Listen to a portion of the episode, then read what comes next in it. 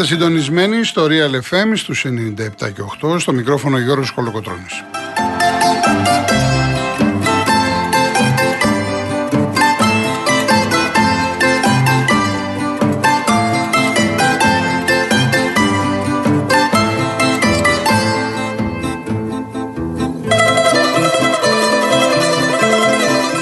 Τηλέφωνο επικοινωνίας 211-200-8200. Επαναλαμβάνω, 211-200-8200. Η κυρία Δέσπινα Καλοχέρη είναι σήμερα στο τηλεφωνικό κέντρο. Στη ρύθμιση στο ήχο, ο κύριος Γιάννης Καραγευρέκης.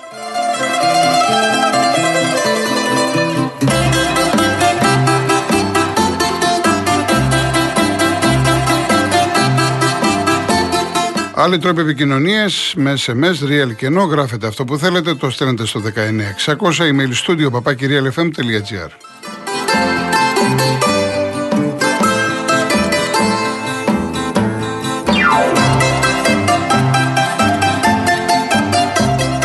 Κυρίες Δεσποινίδες και κύριοι, καλό σας ε, μεσημέρι όπως ε, σχολίασε και ένας ακροατής πριν δύο μέρες το ίδιο έλεγε και ο Γιάννης ο Διακογιάννης όπου ο πλήθος κόσμου τον αποχαιρέτησε πριν από λίγο στην τελευταία του κατοικία τα θερμά συλληπιτήρια για μία ακόμα φορά στην οικογένειά του. Είναι η τρίτη μέρα σήμερα του κυπέλου με δύο παιχνίδια. Ε, τελειώνει το μάτς ε, στις Σέρες ανάμεσα στον Πανσεραϊκό και τον Απόλλων Πόντου. 2-0 κερδίζει η ομάδα του Πανσεραϊκού. Ενώ σε λίγη ώρα στις 4 στην Λιβαδιά η τοπική ομάδα θα φιλοξενήσει τον ε, Άρη. Είχαμε χθες τα έπαιξαν Ολυμπιακός Παναθυναϊκό ε, και ΑΕΚ. Είχαμε και τον ε, αγώνα του Ολυμπιακού στο μπάσκετ, την αυτοκτονία του Ολυμπιακού στο μπάσκετ που έπαιζε με τη Βλέρμπαν. Ενώ σήμερα ο Παναθηναϊκός έχει δύσκολη αποστολή, 9.30 ώρα με την Μπαρσελόνα, 11 σερή ήττες. Έχει ο Παναθηναϊκός από την Μπαρσελόνα. Το παιχνίδι αυτό μπορείτε να το δείτε από, την Nova, από το Nova Prime.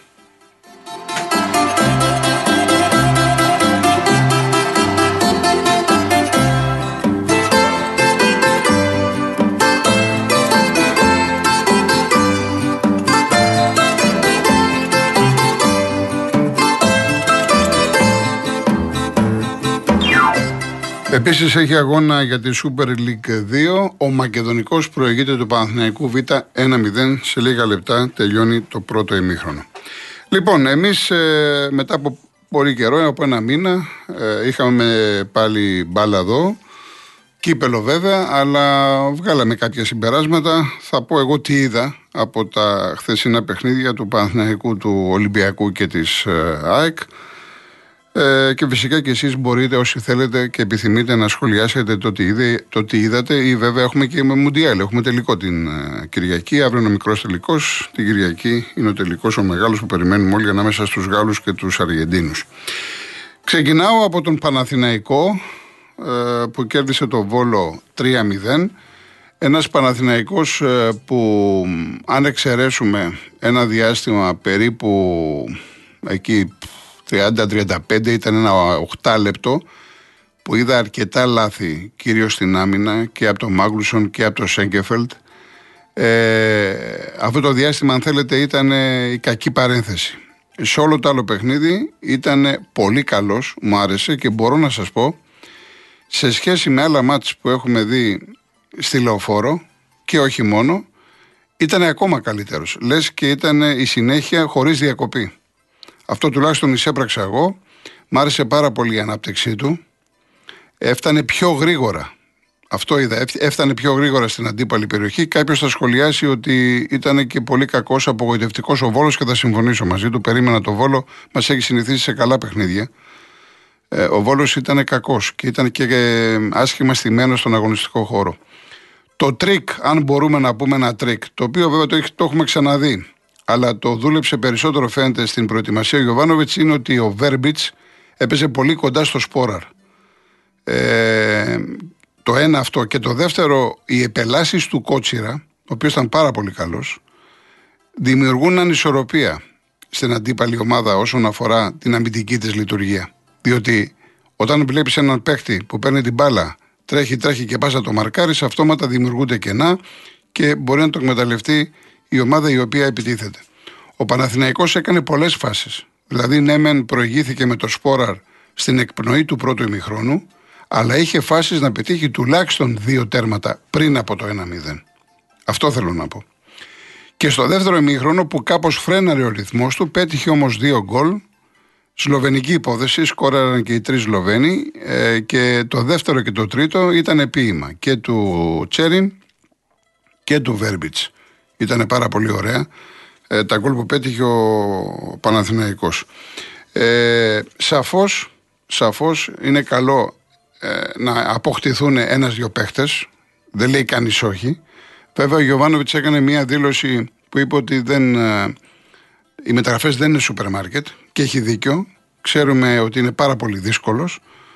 Καλό θα είναι για τον Παναθηναϊκό να πάρει ε, παίχτη ε, στα χαφ, ε, από εκεί και πέρα είναι αυστηρά θέμα του Γιωβάνοβιτς το πώς θα το διαχειριστεί. Είδαμε ότι η ομάδα σιγά σιγά ε, παίζει με άλλο αέρα, παίζει με άλλη αυτοπεποίθηση και είναι λογικό αυτό από τη στιγμή που ε, έχει τόσο μεγάλη διαφορά στο πρωτάθλημα.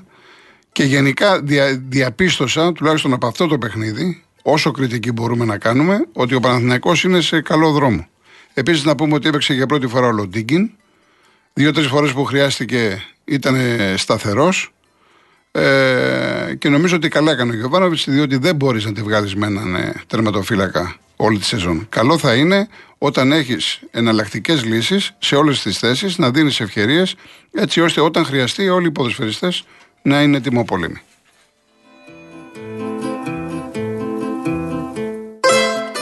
Η ΑΕΚ τώρα έπαιξε με την Κηφισιά στη Ριζούπολη 2-0. Ε, μία ΑΕΚ η οποία φόρτσαρε μετά το 20. Ήθελε να τεστάρει πώς είναι η Κηφισιά. Σαφώς με τον ΠΑΟΚ είχαν το πιο εύκολο έργο σε σχέση με Παναθηναϊκό και Ολυμπιακό. Ε, πέτυχε λοιπόν ε, τα δύο τέρματα. Το ένα με το Λιβάι που κατά την προσωπική μου έτσι, ε, χωρίς να είμαι σίγουρος, έτσι όπως τον είδα όταν πήρε την μπάλα από δεξιά και σηκώνει το κεφάλι, νομίζω για σέντρα πήγε. Τέλος πάντων του βγήκε ένα καταπληκτικό γκολ. Δεν το συζητάμε. Σκόραρε ο Φαν Βέερτ ε, για πρώτη φορά στο από το σημείο του πέναλτι. Ο Λιβάι ναι μεν έπαιξε από δεξιά, αλλά η άποψή μου, η αίσθησή μου, η εκτίμησή μου είναι στο πρωτάθλημα, θα το ξαναδούμε πάλι σέντερφορ με δίπλα του να έχει τον Αραούχο. Νομίζω ότι ο Αλμέιδα ήθελε να δει και τον Ολλανδό σε τι κατάσταση είναι. Μια και η οποία χωρίς ο Βίντρα, χωρίς Γκατσίνοβιτ, ο Σιμάνσκι μπήκε αλλαγή, ο Πινέδα μπήκε αλλαγή. δηλαδή ήταν μια αρκετά διαφοροποιημένη η ενδεκάδα της, δεν φόρτσαρε ιδιαίτερα. Σαφώς είχε τον έλεγχο σε όλη τη διάρκεια του αγώνα. Η Κηφισιά είναι μια ομάδα δυνατή. Μάλιστα στο 0-0 έχασε μια διπλή ευκαιρία θα μπορούσε να προηγηθεί και εδώ για μία ακόμα φορά θα ξαναπώ ότι η ΑΕΚ έχει τα θεματάκι στην άμυνα. Δηλαδή, ενώ τη βλέπουμε και κεντάει και ζωγραφίζει από τη μέση και μπροστά, πίσω έχει προβληματάκια. Και καλό θα είναι να αποκτηθεί ένα στόπερ, αν μπορούν να βρούνε, και ένα αριστερό μπακ, γιατί είναι και ο Μοχαμαντή υπάρχει θέμα. Και τώρα παίζει ο Χατζη Σαφή. Βέβαια, υπάρχει και η λύση του Σιντιμπέ και δεξιά και αριστερά, γιατί είναι έμπειρος. Από εκεί και πέρα όμως, νομίζω ότι ο Αλμέιδα έβγαλε κάποια συμπεράσματα. Σαφώς ε, δεν μπορούσε να τα δώσουν όλα οι παίκτες της ΑΕΚ, διότι φάγανε και αρκετές κλωτσιές. Ε, η Super League 2 είναι πάρα πολύ δυνατή, πέφτει ξύλο. Η Κυφυσιά ήταν, έπαιξε δυνατά και καλά έκανε, αρκεί βέβαια να μην ε, ε, ξεφύγουμε από την κόκκινη γραμμή, διότι σε αυτές τις περιπτώσεις υπάρχουν και κίνδυνοι με τραυματισμούς.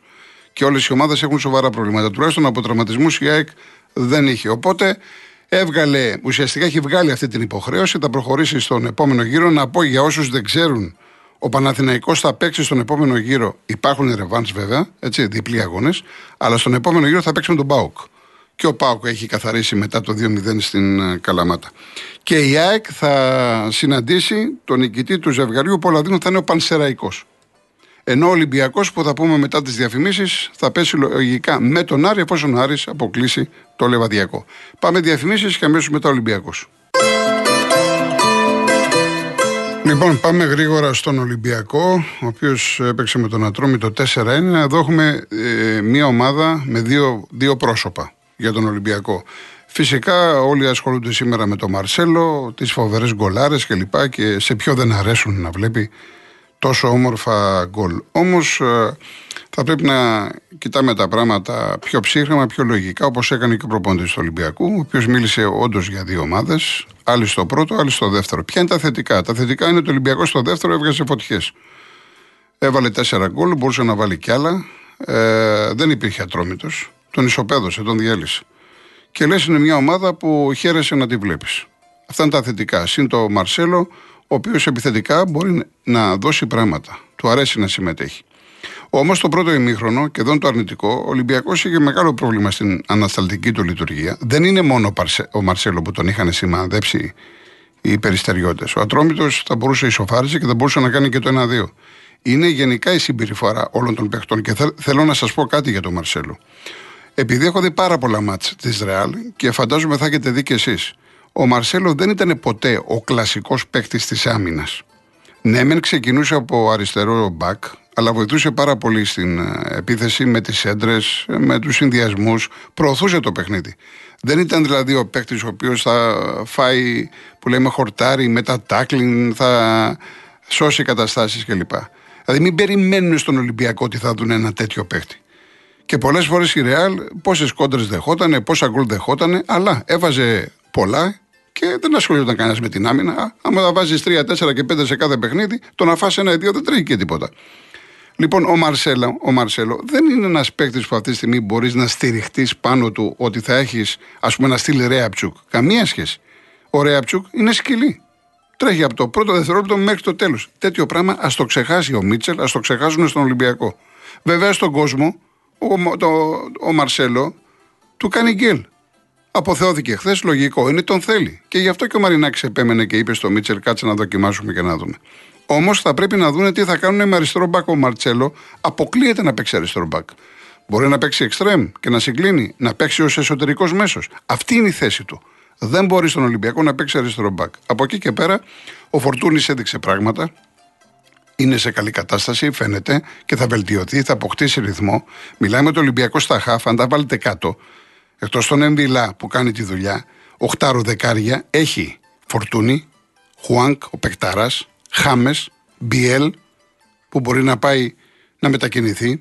Ο Κασάμι, ενώ ξέραμε ότι είναι τραυματίας και πήγε τόσο καιρό, εγώ τον είδα να παίχτη με τα γνωστά χαρακτηριστικά, ψηλά το κεφάλι, ωραία χειρίζεται το πόδι.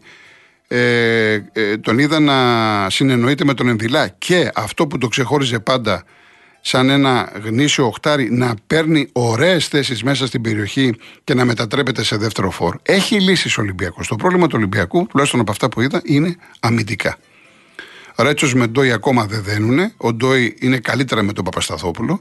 Αλλά νομίζω ότι ο Ολυμπιακός θα πρέπει να πάρει ε, center back. Έχει το Ροντινέι δεξιά. Καλό θα να είναι να βρούνε και έναν ε, αριστερό πιστοφύλακα. Πάντως, η εμφάνιση του Ολυμπιακού στο δεύτερο ημίχρονο, τουλάχιστον στο επιθετικό κομμάτι, δείχνει ότι βρίσκεται σε πάρα πολύ καλό δρόμο. Έτσι. Και για τον μπάσκετ, να πω δύο λόγια, ότι είναι ντροπή, αυτό έχω να πω μόνο. Επειδή την έχουν ξαναπατήσει με τη Βαλένθια. Να είσαι 21 πόντους μπροστά, επαναλαμβάνω 21 πόντους μπροστά και στο τέλος να χάνεις. Ε, είναι ντροπή. Εγώ που έχω πει τόσα ωραία λόγια για τον Ολυμπιακό, που παίζει όμορφο μπάσκετ, αλλά δεν μπορεί. Και με την Βαλένθια έχει πρόβλημα και με τη Μακάμπη σου να μπροστά και έχασες. Εδώ και ο Μπαρτσόκας και οι αθλητές του πρέπει να το δουν πιο σοβαρά. Λοιπόν, με βλέπετε αχωμένο γιατί θέλουμε να ακούσουμε, θέλω να ακούσουμε την παλάτα του Αντρίκου. Γιατί σαν σήμερα έφυγε ο ποιητής των φτωχών, ο Κώστας ο Βάρναλης. Η μουσική είναι του Μίκη Θοδωράκη και το τραγουδά βέβαια ο Γρηγόρης Μπιθικότσης.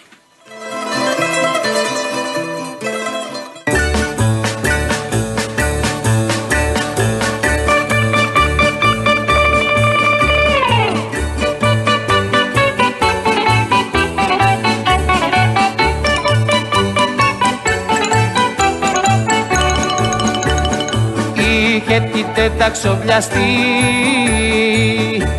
η βάρκα του Καβουριαντρέα γύρμενος πλάι στην κουμπαστή όνειρα τα βλέπε ωραία.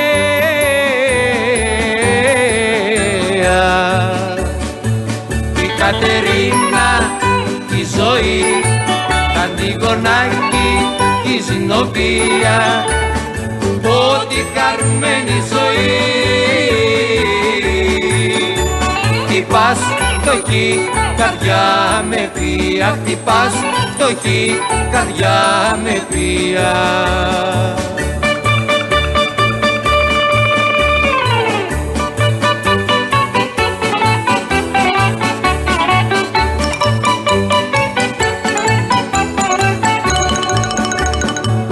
Τα μεσημέρια τα ζεστά.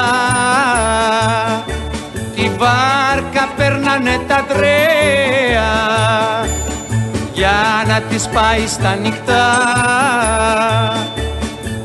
Όλες μαζί τρελή παρέα.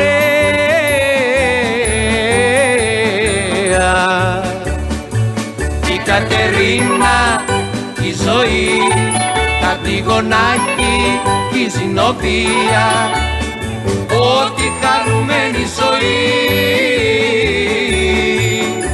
Χτυπάς φτωχή καρδιά με βία. Χτυπάς φτωχή καρδιά με βία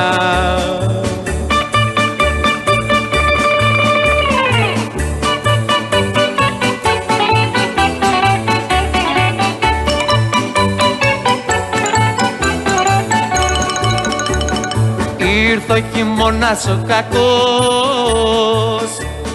και σκόρπισε η τρελή παρέα. Και σε ένα πήχας μυστικός σε ρίξε κάμω παρπατρέα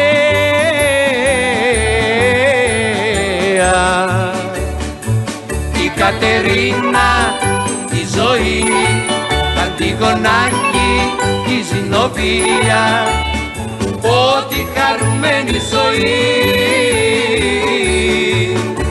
Χτυπάς φτωχή καρδιά με βία Χτυπάς φτωχή καρδιά με βία.